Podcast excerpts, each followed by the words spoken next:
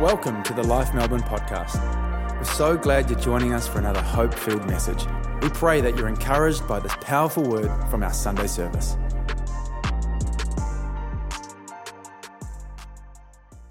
Wonderful. Good morning, everybody. Oh, fantastic. You know, it was one of the patriarchs. He was on the run, he'd made some mistakes, but he encountered God. And this is what he said Surely the Lord is in this place. And I'm just standing there with you, worshiping our King. And that's just come over and over into my heart today. Surely the Lord is in this place. And if you are new, and as Pastor Craig's already said, if you're joining us online, let me tell you something. God wants to meet you, wants to speak to you right where you're at. If you're here today, checking this out, go, I didn't think church was like this. Well, not every church is, but our God never changes. And He is here today. And uh, welcome. People, the first service, the real Christians come to church early. Look at you. And some of you just right now have got a major problem with pride, so just let that go. Why don't I'm going to let you guys go? You were amazing. Thank them. Thank them. Grab a seat, everybody. 10 years. Pastor Craig and Nadia, they know we have been big fans forever. Um, you know, I knew them when they were young youth pastors doing dynamic things for Jesus back in Auckland. And uh, I heard a long time ago that they were heading this way. And I was happy for Melbourne. I was happy for this nation because they carry something very, very special. And to see what God has done, this facility, I celebrate with you, but I now have a major problem with jealousy. And uh, so be praying for me because uh, it's, it's a real issue now. I'm going to go home and um, have to process. Uh, but it is magnificent. Well done, Life. Well done, Pastor Craig and Nadi and the whole team and everybody that was part of it. It is magnificent. And 10 years, um, it's awesome. We've been out um, just having dinners and just talking about how good God's been to you all. And uh, I'm, I'm, excited. Uh, kind of wish I could be here at the party tonight because I like parties. Um, but our Christmas spectacular starts. We've got three weekends in a row through the various campuses, and it starts. We arrive in Brisbane 45 minutes before it starts. So um, let's just pray for Qantas right now. Amen. So, um, uh, and, and, Pastor Craig and Nadi were kind enough to release us from tonight, but uh, we're just going to have fun this morning. You good with that? We're going to open the Bible in a moment um, to the book of 2 Samuel. I love the Bible. It's the, only bi- it's the only book on the planet where the author promises to turn up every time we open it. And uh, we're going to open it, going to let His Holy Spirit speak to our hearts. But before we do that, I just want to let you know that I have the ultimate Christmas stocking filler right here in my hand. There he, look at that guy. Um, during COVID, I was approached by the people of the Bible Society who also own Koorong to write a book which has kind of been my life message for men. In it, I tell the story of my own dad, who was the town drunk the son of a family that already had three marriages, which, when you think about it, nearly 100 years ago, that's a big deal. And uh, my dad was the town drunk, in trouble with the law. And one night he was standing without shoes, without shirt, out in an open air meeting, listening to a bunch of Christians just share their hope in Jesus. And the preacher got up and preached for a few minutes on this simple text the claim of Jesus, whom the Son sets free is free indeed. My dad was broken, he was suicidal, and he listened to that. And as the band began to sing, Come home, come home, all who are weary, come home, he walked across the street and people thought, There goes Alex again, he's going to pick another fight. He got to that little truck and he bowed his knee, gave his life to Jesus, and one decision changed an entire family line. I have this strong conviction that our life is not determined by our postcode or our genetic code, but by decisions we make. And this book, um, we, I wrote it and then I rewrote it. I took everything academic, all the research out of it, and I filled it with stories and I filled it with fun that'll make you laugh, it'll make you cry. Um, I'm being stopped on planes and by people in streets and churches and conferences, and they go, Hey, mate, I bought your book. It's one of the few books I started and finished. And uh, it, we, are getting emails from people all around the place. Um, for me, I think if we can help men, we help families, we help families, we help communities. And so uh, I'm going to be up there for a few minutes. If some of you like, like me to sign it, that's, that's fine. It's another $10 if I do. Um, it's out there. It's also on Audible. Some of you like that, that, that platform. It came out just a couple of weeks ago. I read it myself, did my best to sound like Morgan Freeman, and, uh, and it, it's, it's come up amazingly. And, uh, early next year, we're going to uh, release some workbook studies for men to have conversations. Um, Lynn and I were in a little country town doing a regional gathering just a couple of weeks ago, and this lady came up and she says, I gotta tell you something. You've gotta stop saying it's just for men. Because I had problems with my own father, and this has helped me. And she was in her 80s. And so, if it helps you, that's great. Uh, it'll be out there in the foyer. The team have got it, and that is absolutely magnificent. Are you ready to open the Bible? Okay, here we go. In 2 Samuel, uh, I'm going to give you a, a, quick fly through this passage. It's an amazing narrative that involves a Philistine, a princess, and a king. You're going to see how they all figure in this amazing moment. And, and let me tell you, I, I, really felt the Lord put this on my heart a few days ago. And being there, uh, help pack, I, I, I, put Ben's rice. That, if, you, if you see, that, that was me. Ben's rice. Row two, that was me. I was on the line with you packing boxes yesterday. And, and, and I, I, I, was so excited about what is happening because we weren't just sending boxes to people in this community, we were sending them hope. We were sending a message that there is a God that loves them. And I want to share with you for a few minutes a thought around what happens when God comes to town. David loved the presence of God. We've got the book of Psalms. Most of them were written by him. And some of those Psalms came when he was out in the, in the fields looking after sheep, other times when he was in a palace, sometimes in good times, sometimes in rough times. Even when he made some of the, the most hideous mistakes of his life and he committed gross sin, he realized the one thing that he needed was the presence of God. And he penned this famous psalm, Psalm 51. Look at verse, verse 10. He, he cried out to God because he wanted his presence, he wanted his glory. And he said, Create in me a pure heart, O God, and renew a steadfast, some versions say a right spirit within me. Here is prayer then in verse 11 Do not cast me from your presence or take your Holy Spirit from me. He couldn't bear the thought of living without the presence of God, the work of the person and power of the Holy Spirit. So where he becomes king, it's, a, it's an interesting history. He becomes king of all Israel. It was a divided nation. He brings it together. And when he becomes the king of Israel, he, he has one priority, and that is to bring the ark. You know, you, you Raiders of the Lost Ark?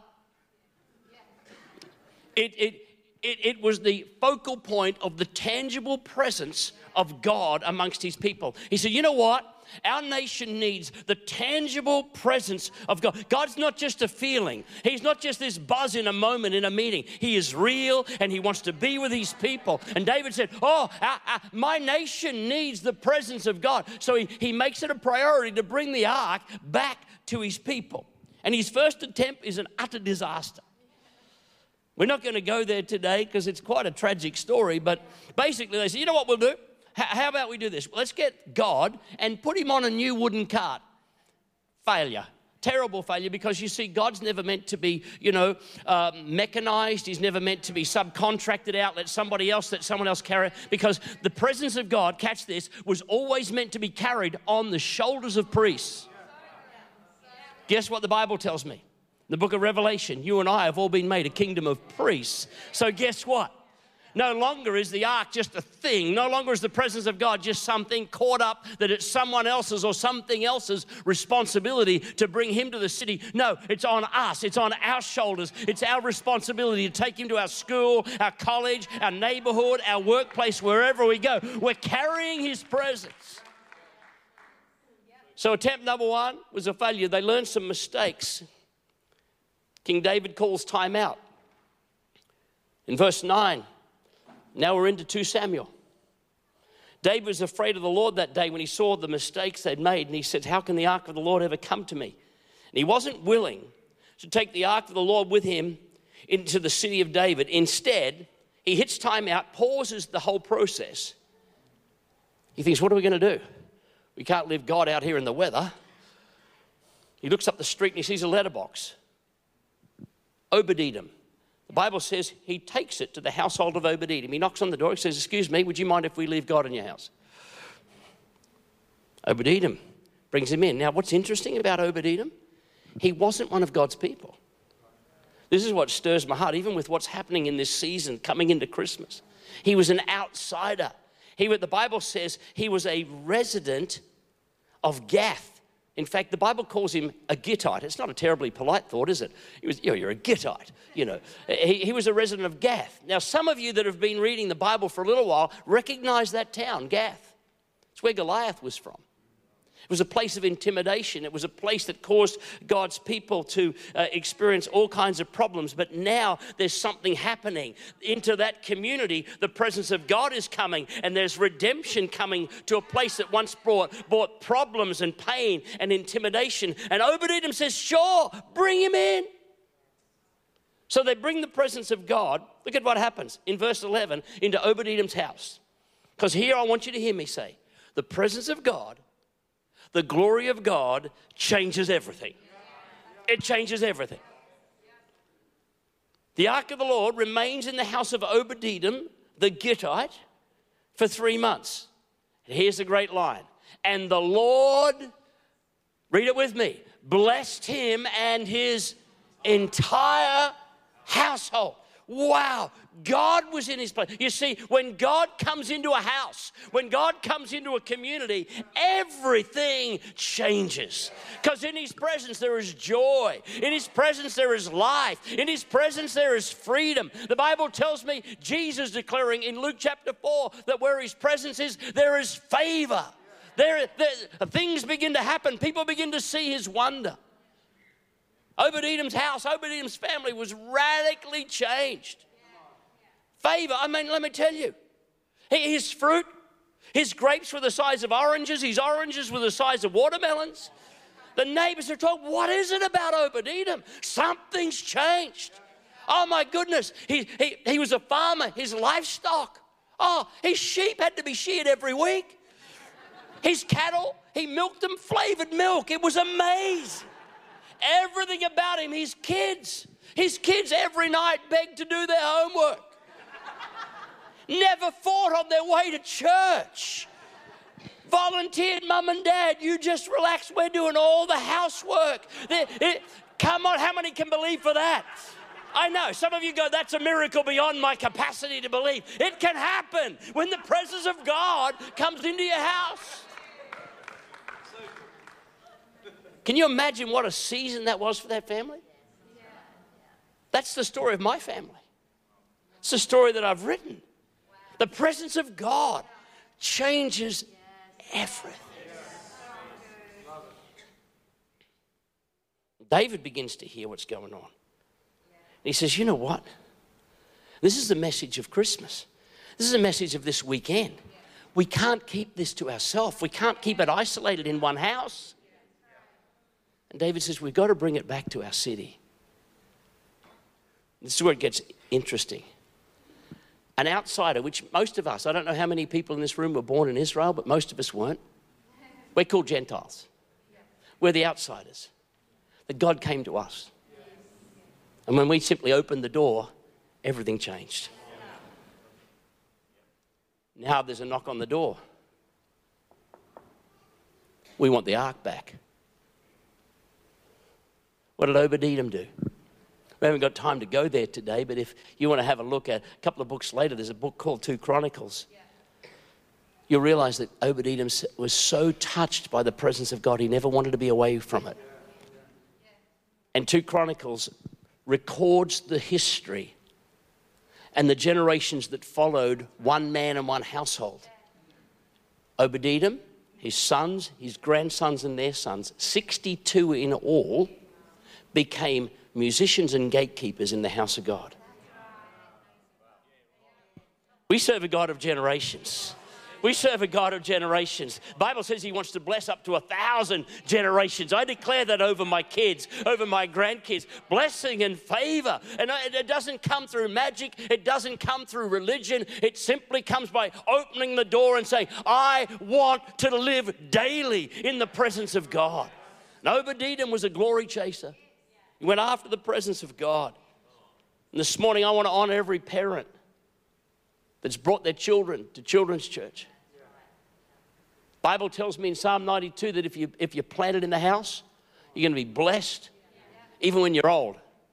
I, I, when, when I'm old, I'll tell you about that. An old person for the rest of my life is someone a year older than me. Says you're going to be flourishing even in old age when you're planted in the house. Because let me tell you, mums and dads, you single parents, you're absolute heroes in my eyes. You got up this morning, you were tired, you still got the kids dressed, and you brought them to the house of God because you made a decision. It's going to be, it's not going to be TikTok, it's going to be the Bible that determines my kids' worldview. It's not going to be a secular society, it's going to be the presence of God that shapes their lives. Amazing. And David, he just knew that was the reality and he wanted that blessing that was on that household to come upon his city and to come upon his nation. Is that your prayer? Oh, God. So, verse 12 David's told about it.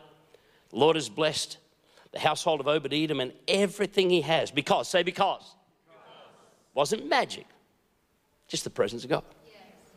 Because of the ark. So, David went up to bring the ark of God from the household of Obed Edom to the city of David with rejoicing. This is where it gets really, really interesting. When God comes to town, things happen.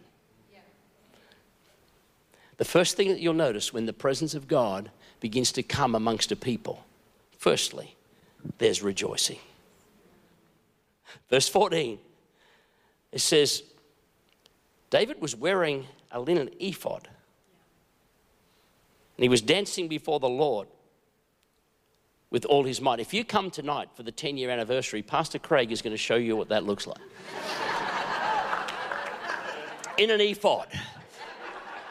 It can't be live streamed, let me tell you now. Amazing.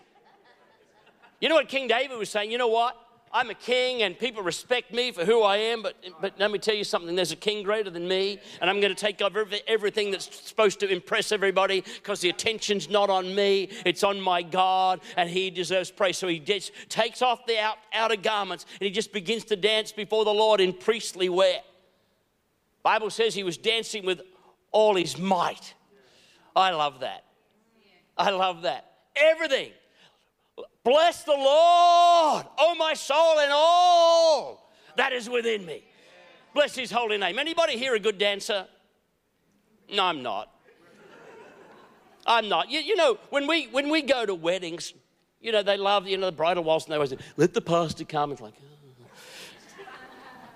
not so long ago, I was at a wedding, and you know, we're doing the waltz, which is for me, it's kind of like this. and I said to myself, I'm actually getting pretty good at this.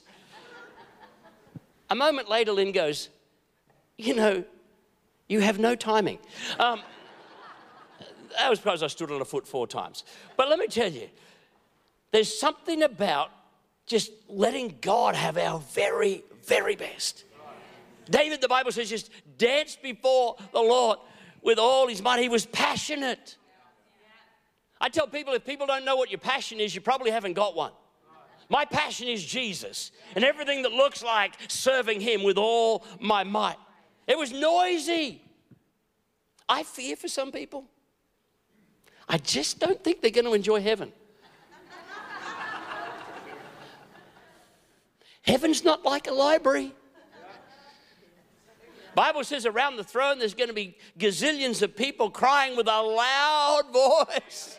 Worthy, worthy. We, was, we had a little bit of practice this morning. It was noisy. The Bible says he and all of Israel were bringing up the ark with shouts and with the sound of trumpets. Wow. You might be used to a church that was a little quiet. And if it's a little different to you, just, just come for the ride because you're going to find out there's a reason why people are letting the noise out. They're so glad for all that He's done. Something else that happens. Verse 13. When those who were carrying the ark of the Lord had taken six steps, he sacrificed a bull and a fattened calf. See, the glory of God invokes radical generosity. When, when, when, the presence of God is amongst his people, you, you don't have to beg them to volunteer. I saw that with my own eyes yesterday. When the presence of God is in the house, you don't have to beg them to practice biblical stewardship. No, no, no, no. Hey, giving back to God something that, that is an expression of our gratitude, that comes easy when you've been captured by His presence, when the Holy Spirit's at work amongst His people. Yes, we're more than willing to give to a God who's given so much more to me. Every six steps, some Bible says, not just, not just the first six. Many Bible teachers say it was every six steps along the journey. See, generosity is not just one off. I'm smart enough to know you don't have facilities like this unless some people are generous. But that's not the end of the journey. it's next week, and the week after, and the week after, because we're bringing God to our city. Can, can, can, you serve here? Yes. My time, my treasure, my talent, it all belongs to Him anyway. So I'm gladly, willingly giving it back to Him. We give to God, but you know what's really cool? We don't just give to Him because I see when the presence of God hit the early church, the day the church was born in Acts chapter 2. The Bible actually tells me that people were selling things, doing whatever they could so that everybody within that community had everything they needed. King David did that. Verse 18. After he'd finished sacrificing the burnt offerings and the fellowship offerings, he blessed the people in the Lord Almighty. Now, verse 19. He gave everyone a loaf of bread, even the lactose and uh, gluten intolerant, got a special cake over in the corner. They got a cake of dates and a cake of raisins. He said, There you go, that'll keep you regular. And off they went. Everyone went to their own homes. Here's what I'm hearing there is something very special that the Holy Spirit is doing in the earth right now. There is, and, and God always starts in His church before He starts working outside. And in the church across this nation, I'm hearing story after story of extravagant generosity. Firstly, to the Lord. You know, our church has just come off 90 days of a passionate pursuit of the presence of God. Three months. It was a redefining, resetting of the whole spiritual tone and life of our church. And in the middle of it, we've seen some of the most radical miracles. Just two weeks ago, I got a text from one of the people that hardly anybody even knows. Spoke to me, said, Can we talk? I said, Yes, we chatted. And he spoke to me, he says, You know what? The Lord's just told me to literally invest so much into the house. It's, I've been doing this, being a leader and a pastor for 42 years almost now, and it's the single largest one off offering I've ever received in my life. And this is happening in moments of the presence of God. You're captivated by it. You're captivated by it. Just generosity comes naturally when the presence of God is amongst his people. David had a wife. Her name is Michal. She's a different case. Can you spare a thought for David? He's had the time of his life. Party to end all parties. And then he goes home to face the music. Now, I don't know whether you're a golfer, or a fisherman, you're into some hobby, you're into some sport, and you're home a lot later than you promised. Now, this has never happened to me, but I know someone that has. and you walk in the door, and the temperature instantly drops 20 degrees. Spare a thought for this man. and understand that people that are hungry for the presence of God can often provoke critics. Don't worry if people call you a fanatic. I had a mentor when I was a young youth pastor. His name is Winkie Pratney. And one day I said to Winkie about someone, I said, Oh, they're a fanatic. And he looked straight at me and said, Wayne, do you know what a fanatic is? I said, No. He said, It's someone who loves Jesus more than you do. Maybe the last time I used that word. Michal. Verse 16 The ark of the Lord was entering the city of David, and Michal, the daughter of Saul, watched from a window. It was a narrow window because she was a narrow minded person. When she saw the king, King David, leaping and dancing before the Lord, listen to this. She despised him in her heart. She became very cynical. Now, in fairness, this woman had her own story and her own pain. But she let her pain and her disappointment isolate her from what God is doing. Can I beg you, friend? No matter what someone's done, no matter how you think even God may have failed you, Don't isolate yourself from him or his people. Don't isolate yourself because this doesn't end well.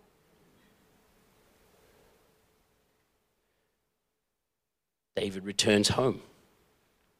And Michal, this daughter of Saul, it says in verse 20, comes out to meet him. Can you, you, can, you can hear the tone of her voice. You can see where her eyebrow is up here. How the king of Israel has distinguished himself today. Going around half naked in full view of the slave girls of his servants as any vulgar fellow would. Did you notice what's happening there? She's starting to judge his motives. You know, the Lord has been really doing a deep work in my heart. And here's one of the big thoughts don't dismiss what you don't understand. People are passionate, in quotes, fanatical. Don't dismiss it because they're, they're expressing their appreciation to the Lord their own way. Don't be judgmental. Don't be critical. Don't be cynical. A couple of years ago, I was at a, a, a citywide prayer gathering in our city in Brisbane. And uh, I was there, I was going to play some part in leading that event. And I was standing uh, uh, in an area where those of us that would lead were off to the side. And, and, and all of a sudden I heard, whoosh. what was that? Was somebody doing a spirit dance with a big banner? Oh, okay. Then another one came, and next thing somebody blows a shofar. So I, I started taking a couple of photos and sending to my mates, going, have a look at this. Weirdos. And after I sent the text, you know what the Holy Spirit said to me? It was an outdoor event in the middle of June in winter. It was cold. And I'm laughing at these people expressing their passion for God. And the Holy Spirit said, at least they're here praying while all the cool kids are home watching TV. I sent a text to my friend, delete those photos. I apologize. I don't want to end up like Michal. I'm not going there are people who love Jesus that do church so different to us. They still love him. I don't understand. I don't even agree with all of their theology, but one day we'll get to heaven. And when we do, first thing we're going to be is glad we made it. And secondly, stop wondering about the things and worrying about the things that divided us once upon. They won't matter as we, oh, we're in the presence of our God forever and ever and ever. Michal wasn't involved. Friends, let me tell you, don't stay on the outer. Participate when God is coming into a moment. Get involved, enjoy it, allow Him. And sadly, the worst thing and the saddest thing you could hear about Michal is this. It says in verse 23 the daughter of Saul, Michal, had no children the day of her death. It's possible that bitterness caused her barrenness. She's criticizing King David. But I want you to see how he responds to her criticism. And with this, we're about to close. Verse 21 David says to Michal, It was before the Lord who chose me rather than your father or anyone from your house when he appointed me ruler over the Lord's people. I will, say this with me, I will celebrate before the Lord. I will become even more undignified than this. and I'll be humiliated in my own eyes.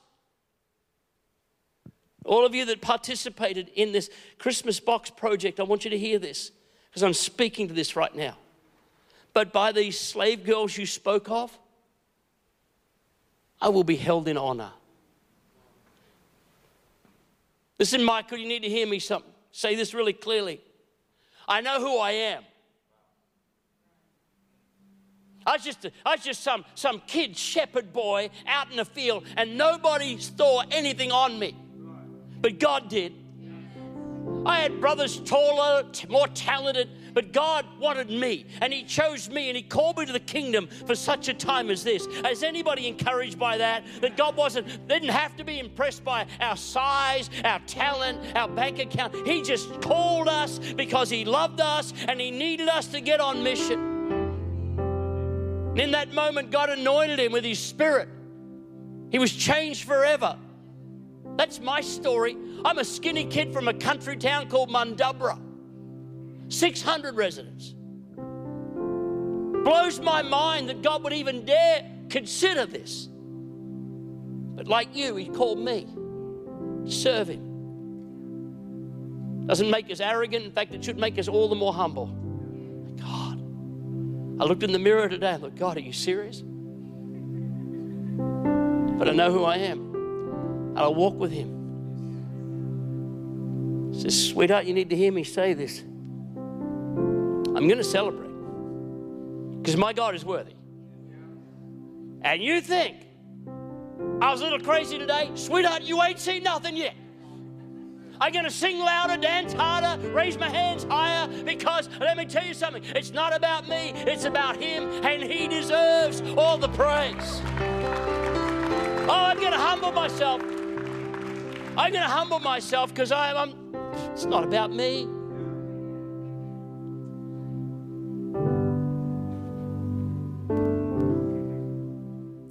Those slave girls you talked about, going to honor me. For this one reason I brought God into their situation. When they were hopeless, I brought hope. When they were bound up, I brought the presence of God and He sets them free. When they had no joy, I brought Him and His presence, and in His presence, there is the fullness of joy. They had no hope. But now they do. So don't be critical. But you don't understand. Because when God comes to town, everybody and everything is changed. See, I celebrate with you this opening. I'm so proud of you. I love it. As a leader of a movement, I love it. As friends of Pastor Craig and Nadia in this house, and Pastor Paul and Marie, and, and, and, and the whole crew at Life, I, I, I'm so grateful for. Let me tell you something this isn't the end, it's the beginning. We don't, this Sunday is not the end of the week, it's the start of the week. We get into His presence. We're priests, His presence gets on us, and we take Him wherever we go this week. I have a concern for some churches is they think this is the end game. No, it's the launch pad.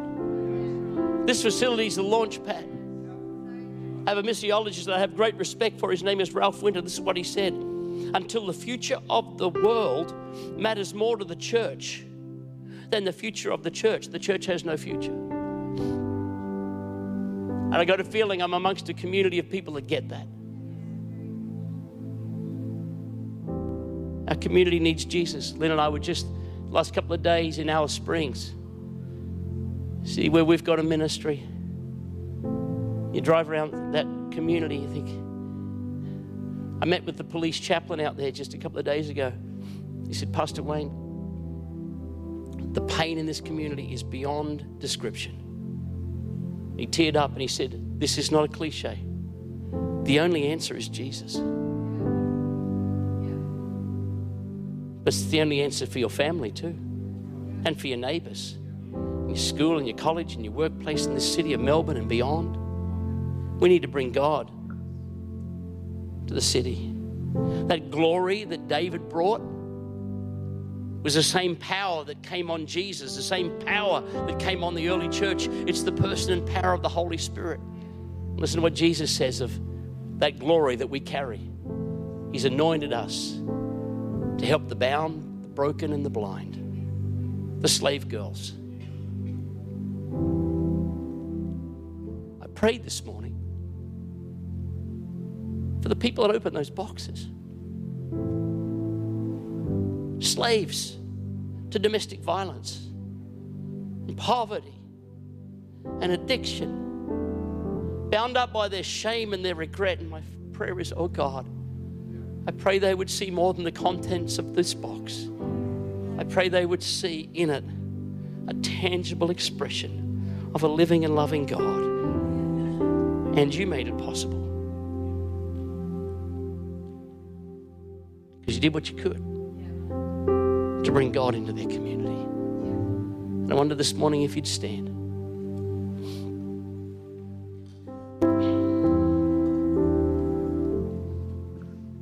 God is in this room. Wonder if you'd open your hands right now. I bless you as you start a new season as a ministry. I pray with you over every one of those boxes that went out. I pray over the Christmas production. I pray over every opportunity that you have that you would recognize that you have come to the kingdom for such a time as this. That you've been raised up, you've been anointed by the Holy Spirit. And I bless you and I bless your household. I pray that you never ever satisfy for anything less than His glory. Pray that with the power of the Holy Spirit upon you, you'd have, through your own personality in your own unique way, a boldness to bring the presence of God to the slave girls and the slave boys in your world.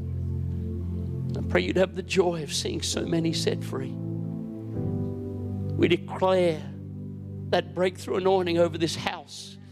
We declare a season of unprecedented evangelism where lost boys and girls and men and women find the wonder of Jesus. And I agree with you that this is not going to be mechanized by some cart, by some church program, but by you, carriers of His presence,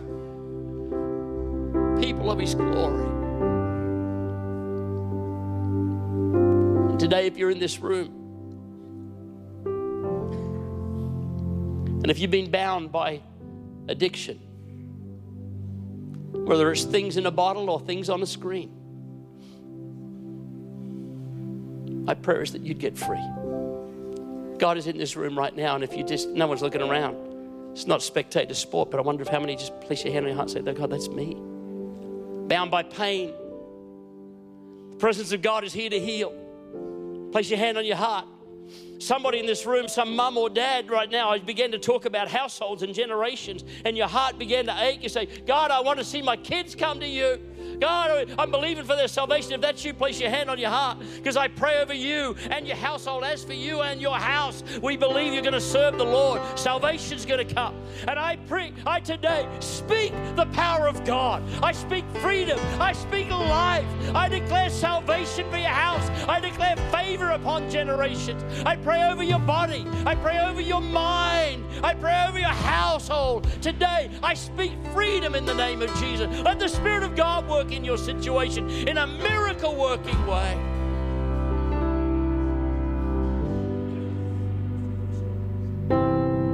Pray the fullness of His power be upon you.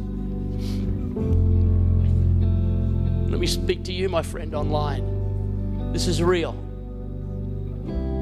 God is real and God loves you. You're on a journey right now. Keep that journey moving forward. If you're in this city, you won't find a more loving community of people than right here at Life. Hope one day you feel comfortable to join. If you're unable to, pray this ministry, even online, is such a, a source of life and encouragement to you. To everyone in this room, just can we bow our heads? Your pastor's are going to come and share how they want to help you. But as I share this morning, maybe even before I got up, a song that was sung something that was said. The story of my own dad, a hopeless suicidal alcoholic. One decision. I say to people if you don't like your family tree, plant a new one. Plant it in the most fertile soil of all, and that's the love of God. Some of us are bound up. Our mind can't escape just this sense of shame, disappointment, and regret today you say, could, could I somehow get a new start? Yes, you can. It's all because of the one who Pastor Craig spoke of a few moments ago, the one who hung on a tree, and his name is Jesus. All that he did meant that our shame, our sin, and our past can be dealt with. And we can move forward with a brand new start. The Bible calls it, it's a beautiful thing, calls it being, it's like being born again. Today, whether you've been in church for a while, whether you once did it, you were once part of a kids' ministry, a youth ministry, you were once part of another church, but something happened and you and God drifted apart. Maybe for the first time, you're ready. For the first time. Say, God, I need you. I don't understand everything about you, but I come to you not because of who I am, but if you even let your presence come to an enemy, if you'd see a little shepherd boy out in the hill, perhaps you can see me right now and you want to come to me. So I'm just going to open the door of my heart and say, Come in and change me. If that's you, whether you're online, put your hand on your heart if that's you online. If you're in this room, just raise your hand. I want to know who you are. Say, First time ever, first time in my life. I just, for the first time ever in my life, I want to say, God, I need you. Come into my life. Just raise your hand up real high and say, Yes, that's me. I need, I need that today. First time ever in my life. Good on you.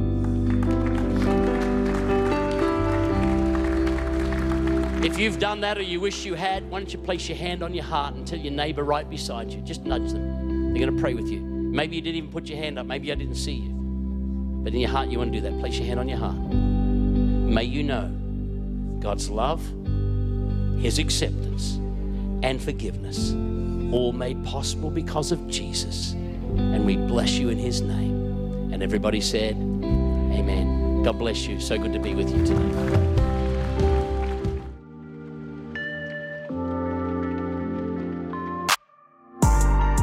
We trust that you were encouraged by this powerful message. You always have a place to call home here at Life, and we invite you to join us for our Sunday services at our Melbourne campus. If you're not in Melbourne, then join us for church online wherever you are in the world. Just head to lifeau.org to stay connected and find out more.